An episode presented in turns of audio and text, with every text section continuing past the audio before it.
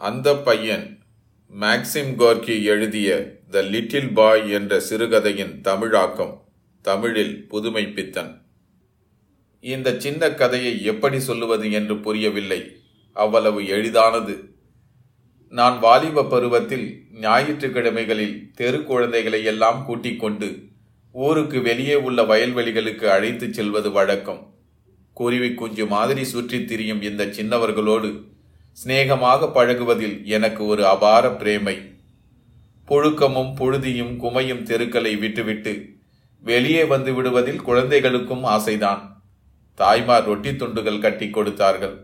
நானும் கொஞ்சம் லாசஞ்சர் வாங்கி கொண்டு ஒரு பாட்டில் நிறைய குவாஷ் நிறைத்து கொண்டு புறப்பட்டேன். கவலை தெரியாத இந்த சித்தாட்டு குட்டிகளை நகர் வழியாக வயற்புறம் கூட்டிச் சென்று பசிய நிறம் படர்ந்து கண்ணுக்கு ரம்மியமாக இருக்கும் வசந்தம் அணிந்த கானகத்துக்கு கூட்டிக் கொண்டு போவேன். அதிகாலையிலேயே ஊரை விட்டு புறப்பட்டு விடுவது வழக்கம். மாதா கோயில் மணி உதயகால ஜபத்துக்கு கூப்பிடும் நேரத்திலேயே புறப்பட்டு விடுவோம்.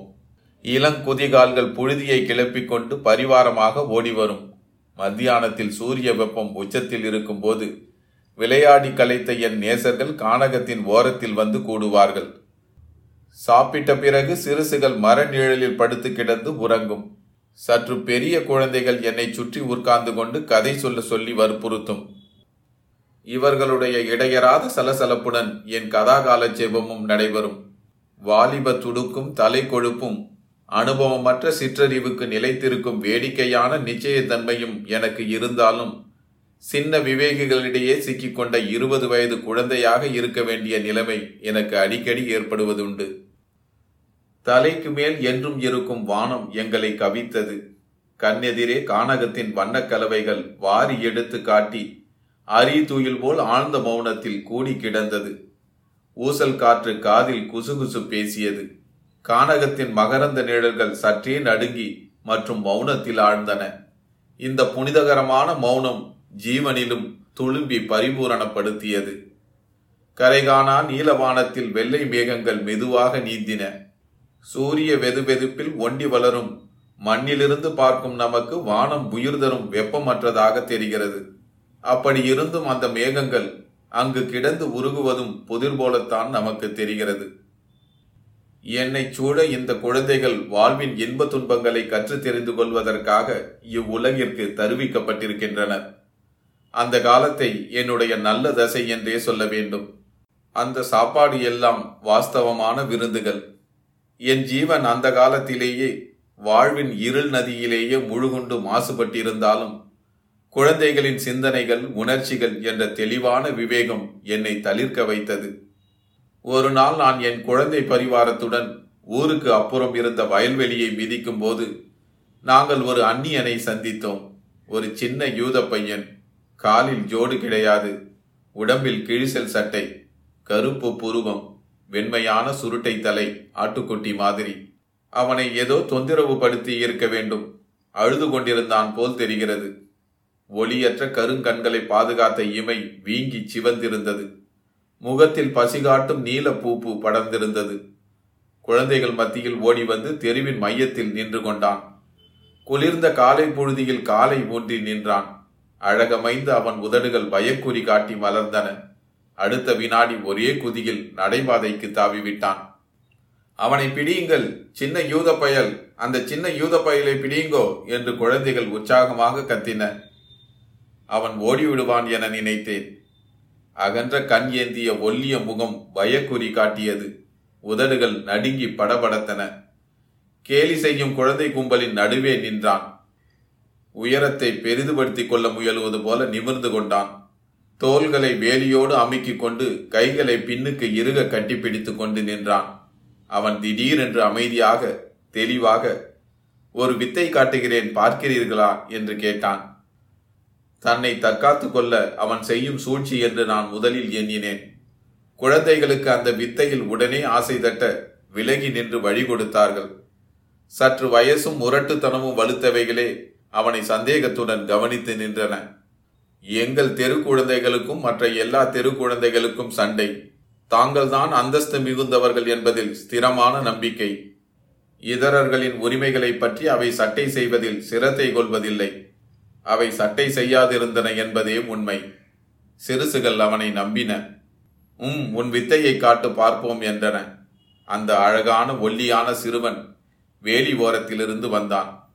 மலர்ந்த உடலை வளைத்து தரை மீது கை ஊன்றி வில் போல வளைந்து நின்றான். காலை உதறி ஒரே துள்ளலில் கைகளை தட்டிக்கொண்டு எழுந்து நின்றான். ஹப்! என்று. பிறகு சகடக்கால் மாதிரி கைகளையும் கால்களையும் விரித்து பக்கவாட்டில் சரிந்து சுழன்று சக்கரம் அடித்தான். அக்னி தீய்த்து கொண்டு போவது போல் இருந்தது அவனுடைய கதி. சட்டை ஓட்டை வழியாக தோள்பட்டையும் சாம்பல் பூந்த சர்மமும் விழாவெலும்பும் தெரிந்தன. கழுத்து எலும்புகள் கண்டமாலை மாதிரி கிடந்தன. அதை அவன் வலுவாக அமுக்கினால் எங்கே ஒடிந்து விடுமோ என்றிருந்தன. முயற்சியால் வேர்வை கொட்டி முதுகுப்புறத்தை நனைத்தது. ஒவ்வொரு தரம் விதவிதமான வித்தை காட்டும்போது ஜீவனற்ற ஒரு சிரிப்போடு குழந்தைகளை ஏறிட்டு பார்த்தான். ஒளி மயங்கிய கண்கள் விரிய திறந்திருப்பது பார்ப்பதற்கு அகோரமாக இருந்தன. பார்வையில் சிசுத்தன்மையற்ற ஒரு வெறி இருந்தது. குழந்தைகள் கூச்சல் போட்டு அவனை பின்பற்றி அவைகளும் புழுதியிலே குட்டிக்கரணம் அடிக்க ஆரம்பித்து விட்டன. லாவகமற்ற முயற்சிகளால் சரிவதும் விழுவதும் சமயத்தில் கரணம் போட்டு விழுவதும் பொறாமைப்பட்டு பார்த்து கொண்டிருப்பதுமாக குழந்தைகள் குமைந்தன. இந்த கோலாகலம் திடீரென்று முடிவுற்றது. அவன் துள்ளி எழுந்து நின்று அனுபவசாலியான வித்தைக்காரன் மாதிரி புன்சிரிப்போடு கைகளை நீட்டி ஏதாவது கொடுங்கள் என்றான். குழந்தைகள் மௌனமாக நின்றன.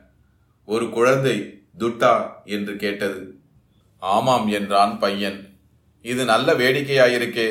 துட்டுனா நாங்களே நல்லா அது மாதிரி செஞ்சிருப்போமே. இந்த வேண்டுகோள் வித்தைக்காரனை துச்சமாக மதிக்கும்படி செய்வித்தது. குழந்தைகள் சிரித்து கொண்டு கொஞ்சம் வயது கொண்டு வயற்புறமாக ஓடின. அவர்களிடம் பணம் கிடையாதுதான். என் வசம் ஏழு கோபக்குகள் நான் வைத்திருந்தேன். அழுக்கேறி அவனுடைய உள்ளங்கையில் இரண்டை கொடுத்தேன். அவன் அவற்றை விரலால் தொட்டு பார்த்துவிட்டு வந்தனம் கூறினான். அவன் போகும்போது முதுகை மூடியிருந்த சட்டையில் கரை படிந்திருப்பதை பார்த்தேன். அது தோள்பட்டையுடன் ஒட்டி கொண்டு விட்டது. நில்லுடா அதென்ன? என்றேன். அவன் நின்றான் திரும்பினான் என்னை ஊன்றி கவனித்தான். பழைய நல்லதன சிரிப்போடு சாந்தமாக பதில் சொன்னான். முதுகில் இருப்பதா? ஈஸ்டர் பண்டிகையில் சர்க்கஸ் ஆடுகிற போது ட்ரிப்பீஸிலிருந்து நாங்கள் விழுந்து விட்டோம். அப்பா இன்னும் படுத்த படுக்கையாகத்தான் இருக்கிறார். எனக்கு குணமாகிவிட்டது. நான் சட்டையை தூக்கி பார்த்தேன். இடது தோள்பட்டையிலிருந்து துடை வரை முதுகு தோல் அப்படியே உரிந்து போய் ஒரே பெரிய வடுவாக மாறியிருந்தது. புன்வாய் ஆறி உலர்ந்து காய்ந்து பொறுக்கேறி இருந்தது. அவன் வித்தை காட்டிய போது பொறுக்கில் பல இடங்களில் கீறல் விழுந்து அதன் வழியாக ரத்தம் பீரிட்டு கொப்பளித்தது. இப்போது வலிக்கவே இல்லை வலிக்கவே இல்லை அரிக்கத்தான் செய்கிறது என்றான். வீரனுடைய நெஞ்செழுத்த பார்வையுடன் அவன் பெரிய மனுஷன் குரலோடு எனக்காக நான் இப்படி வேலை செய்தேன் என்றான் நினைக்கிறாய்? சத்தியமா? அப்படியே இல்லை. எங்க அப்பா கிட்டையும் என்கிட்டையும் தம்பிடி கிடையாது. எங்க அப்பாவுக்கு ரொம்ப காயம். அதனால எப்படியும் வேலை செய்துதானே ஆகணும். மேலும் நாங்கள் யூதர்கள். எல்லோரும் எங்களை பார்த்தால் கேலி செய்கிறார்கள். போயிட்டு வாரேன். அவன் மலர்ந்த முகத்துடன் குதூகலத்துடனேயே பேசினான். பிறகு விசுக்கென்று வாய் திறந்த வீடுகளை தாண்டி சென்று மறைந்து விட்டான். இதெல்லாம் அற்ப விவகாரம்தானே ஆனால் என் ஆயுளில் கஷ்டம் வந்தபோது இந்த சின்ன பையனுடைய தைரியத்தை அடிக்கடி நினைத்தேன். நன்றியுடன் நினைத்தேன். வணக்கம்.